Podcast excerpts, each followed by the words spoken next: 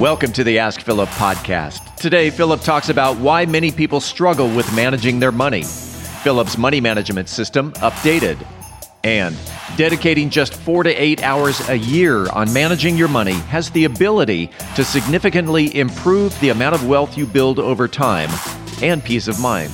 Philip Washington Jr. is a registered investment advisor. Information presented is for educational purposes only and does not intend to make an offer or solicitation for the sale or purchase of any specific securities, investments, or investment strategies. Investments involve risk and, unless otherwise stated, are not guaranteed. Be sure to first consult with a qualified financial advisor and or tax professional before implementing any strategy discussed herein. Past performance is not indicative of future performance. And now, Here's Philip. All right, we're back with another episode of the Ask Philip podcast. And today we're talking about a money management system uh, for individuals and, and for business owners because it's basically the, the, same thing. I'm going to just intertwine, you know, how, how it would apply to a business owner, how it would apply to a, a, a uh, for your personal situation. Um, but most people think that people make that have a lot of money uh, have a really good system and that's not, that's not the case. I've been doing this for 14, 15 years and seeing thousands of income statements and balance sheets of people of different economic situations, make a lot of money, make a little money. And the majority of the time, like it's apparent when you don't make that much money uh, that you have a bad system. But when you make a lot of money, it can be covered up because you just make so much money. It gets exposed whenever the money slows up because of the economy or some other unforeseen circumstance. So having a good system is important.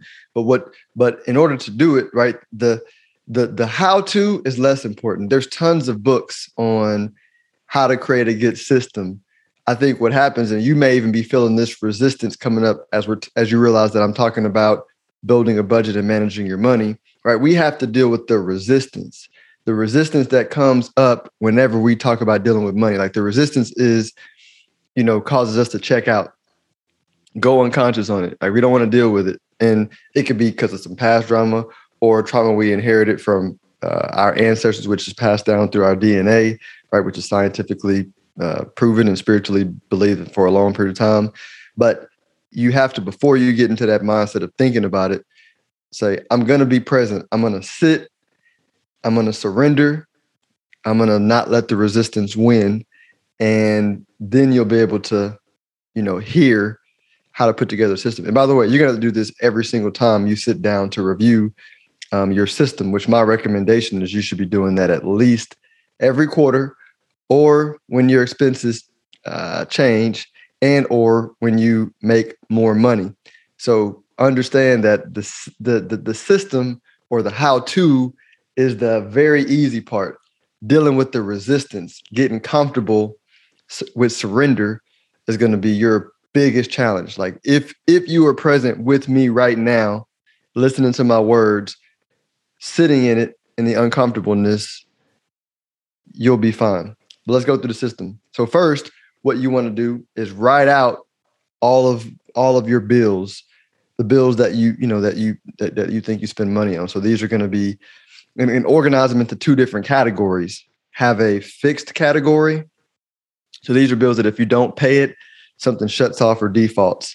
Uh, that could be for business or personal, right? So these are utilities, rent, your mortgage payment, uh, insurance, whatever it might be. But uh, for for each category, for personal and for business, right? If you're a business owner, have a fixed fixed expense category, fixed expenses. Write those out, and and multiply each each expense by ten percent to give a buffer. So, for example, if your if your rent's two grand a month, two thousand times ten percent is you know two hundred. So two hundred plus two thousand, twenty two hundred. So your your rent expense becomes twenty two hundred. You want to build that buffer in to the deal.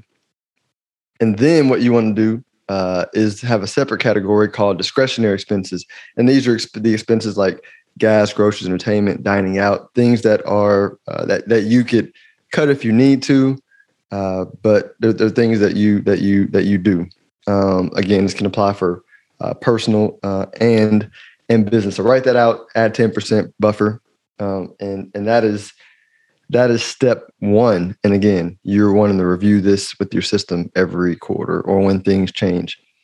Part two, you want to have what I call like the operating account, right? So if you know this is again business or personal. So this is the account that all your money is deposited into. uh, so where you get paid, and um, this is going to cover all of your fixed expenses.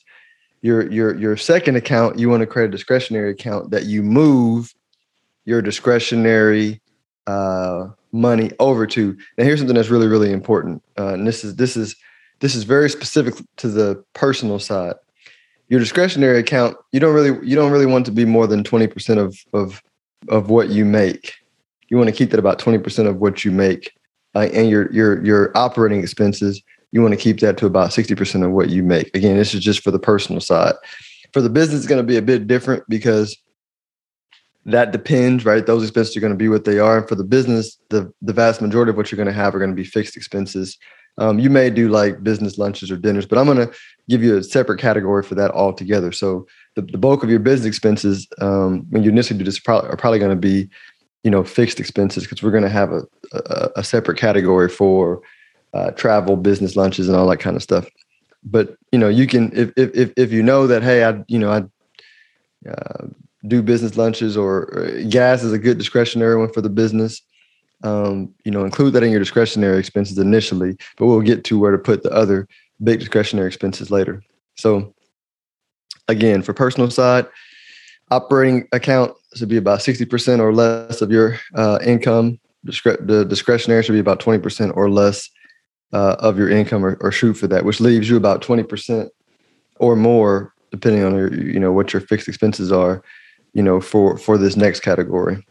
And so, um, pause there, go back and re-listen to that part if you need to re-listen to it.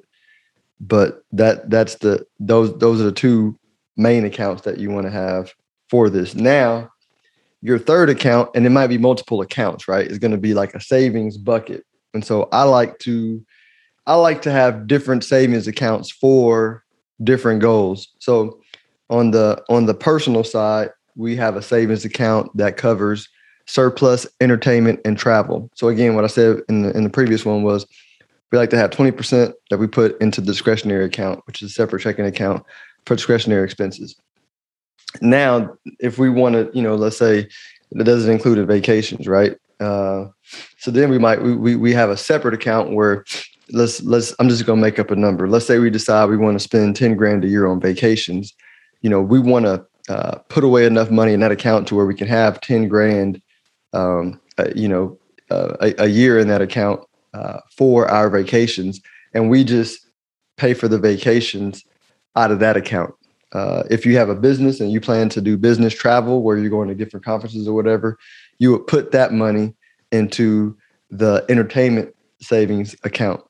Then you may also then, then I also like to have an emergency fund savings account. So the so think of the savings account as like a discretionary savings account. Think of it like you know, you have the discretionary uh, checking account and the fixed expense checking account. Now, for savings account, you have the discretionary savings account, which is going to be for all the discretionary expenses that you don't spend on a normal basis. So this is going to be uh, for for businesses, travel, conferences. For personal, it's you know a lot of times it's vacation, um, travel. Um, you know, maybe when you overspend on date night, you can pull from that account. But you want to figure out. I like to figure out what that number is for the year and then begin and then and then you know so if it's ten thousand dollars and you don't have ten grand then you want to out of your monthly budget begin saving that amount of money into that account so that you could uh, get up to that number uh, in the course of a year not save it all in a year but i just mean let me give an example if you spend 10000 a month and you and you break out 60% or six grand for operating expenses. Then you break out two grand or 20% for discretionary expenses. Now you have another two grand. So what I'm saying is you may say, Hey, you know, we don't, we don't, ha- we, we want to take vacations that are, you know, uh, we want to have 10 grand in our, in our entertainment surplus account, you know, for the year. We don't have 10 grand yet. Then I'm saying, cool, just go ahead and do a thousand bucks a month into that, into that entertainment surplus savings account. And, um, and then you'll you'll you'll get to there again over the course of the year you're going to end up spending some of that money but it's okay the, the the the deal is you know that over the course of a year you would have put in 10 grand into that account and so you you when you have to go on the vacations you're spending from um, from that account so you have the discretionary savings And then you're going to have the emergency fund savings, and that one's going to be for if stuff breaks down. Now, this is this this one is, you know, how much you have in this account. Like you can go for the two to three months of of, of what you make number and use that number. So if you make ten thousand a month, you may want to have 10, 20 to thirty grand in there. Uh, you know that that could be option, or you could say, well, you know what, I've, I have experience, and so I know that um, you know as long as I have you know, I'm just making up a number. As long as I have 10, 15 grand in my emergency fund, I can cover any AC breaking down or vehicle breaking down expenses. And so that's that's good enough, right? That's um, so so so you can figure it out yourself by thinking through what your big unexpected expenses might be, and or you can just use the normal two three months of ex- of expenses number. That that one is case by case basis, no hard rules.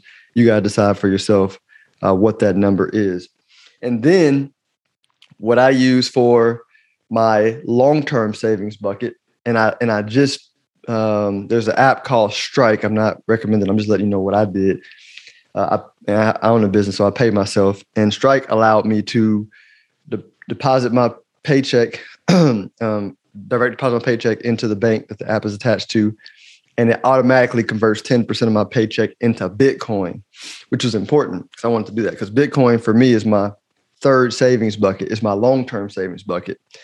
And so we, so I, I, I, I put that money into, uh, into Bitcoin, and that's for long term uh, savings. Uh, I don't, uh, you know, I don't see the, the Bitcoin that I own, like the real Bitcoin that I own, as uh, really an investment. It's more of an alternative to cash savings for me and what I'm looking to do. And so that is my my third bucket. And, and again, Strike made it real easy for me to automate the process of putting 10% of of of of what I pay myself uh, into Bitcoin. You could all there's also services where you could uh, hold your business cash uh, savings in Bitcoin as well. That's a whole nother episode that we'll do uh, with Unchained Capital uh, in later on in December. The next bucket is going to be the investment bucket. And so this is this is going to be the traditional on the personal side, your IRAs, your 401ks, your individual accounts um, those type of things that you already know about, and you'll decide how much of that leftover money uh, um, you have that you want that you want to put into the investment bucket, which you're going to need maybe a wealth manager, or somebody to help you figure out that number. But also from a business standpoint, you know, I, to you know, I call I call it a business um, a business growth account or a business yeah business growth account and so that that is going to be a separate account that's outside of your operating account, outside of your discretionary account, outside of your savings account for discretionary uh, expenses, outside of your emergency fund for your business. This is even outside of Bitcoin that you that you might own. This is another account that you can have that you in order to grow your business, you have to hire more people, you have to invest in marketing, which is longer term. Um, you may want to buy other businesses. So you in your strategic planning, you might be thinking through, okay, here's our five year plan.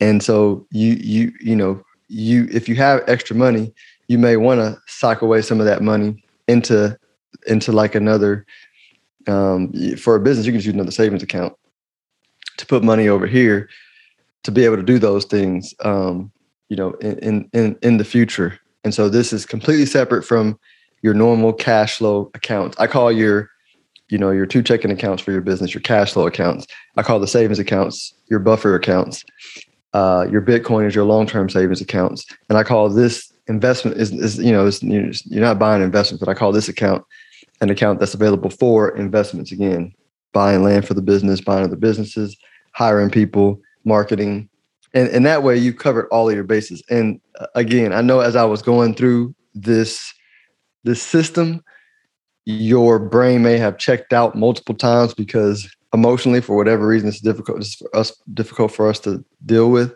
So go back, listen to it, stay present, take notes, write it down, understand the flow. Right, I'm organizing everything. The the more you can automate it, the better. So if you can set up auto drafts for everything once you set it up, that'll be great.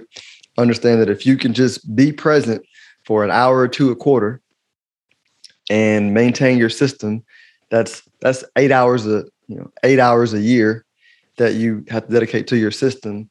You're gonna you're gonna reap the financial rewards for decades and decades because there becomes a point where it, where it no you no longer have to fight the resistance um, because because now you end up getting a lot of resistance when you don't do it. So it kind of acts in reverse. Like for me, if I don't have a clear system financially, like I get overly stressed. And so you're programming your unconscious, which, you know, your unconscious is what stops you uh, from being good with money. Once you build a habit, now you programmed your unconscious to now want to do this. And now you have your your conscious self and your unconscious self working together to to help you uh, have good finances. And so I really hope this helps somebody. I can't stress how important of an episode this is. Um, I feel like I'm I'm I'm passing along uh, time tested nuggets from infinite intelligence. So until later on in the week, I'll enjoy your day. If you are interested in having a review of your portfolio or to see how far on track you are with your retirement goals, Philip offers complimentary consults through his company, Stonehill Wealth Management. For more information, log on to stonehillwealthmanagement.com forward slash talk. That's stonehillwealthmanagement.com forward slash talk. Philip Washington Jr. is a registered investment advisor. Information presented is for educational purposes only and does not intend to make an offer or solicitation for the sale or purchase of any specific securities, investments, or investment strategies. Investments involve risk and, unless otherwise stated, are not guaranteed. Be sure to first consult with a qualified financial advisor and or tax professional before implementing any strategy discussed herein. Past performance is not indicative of future performance.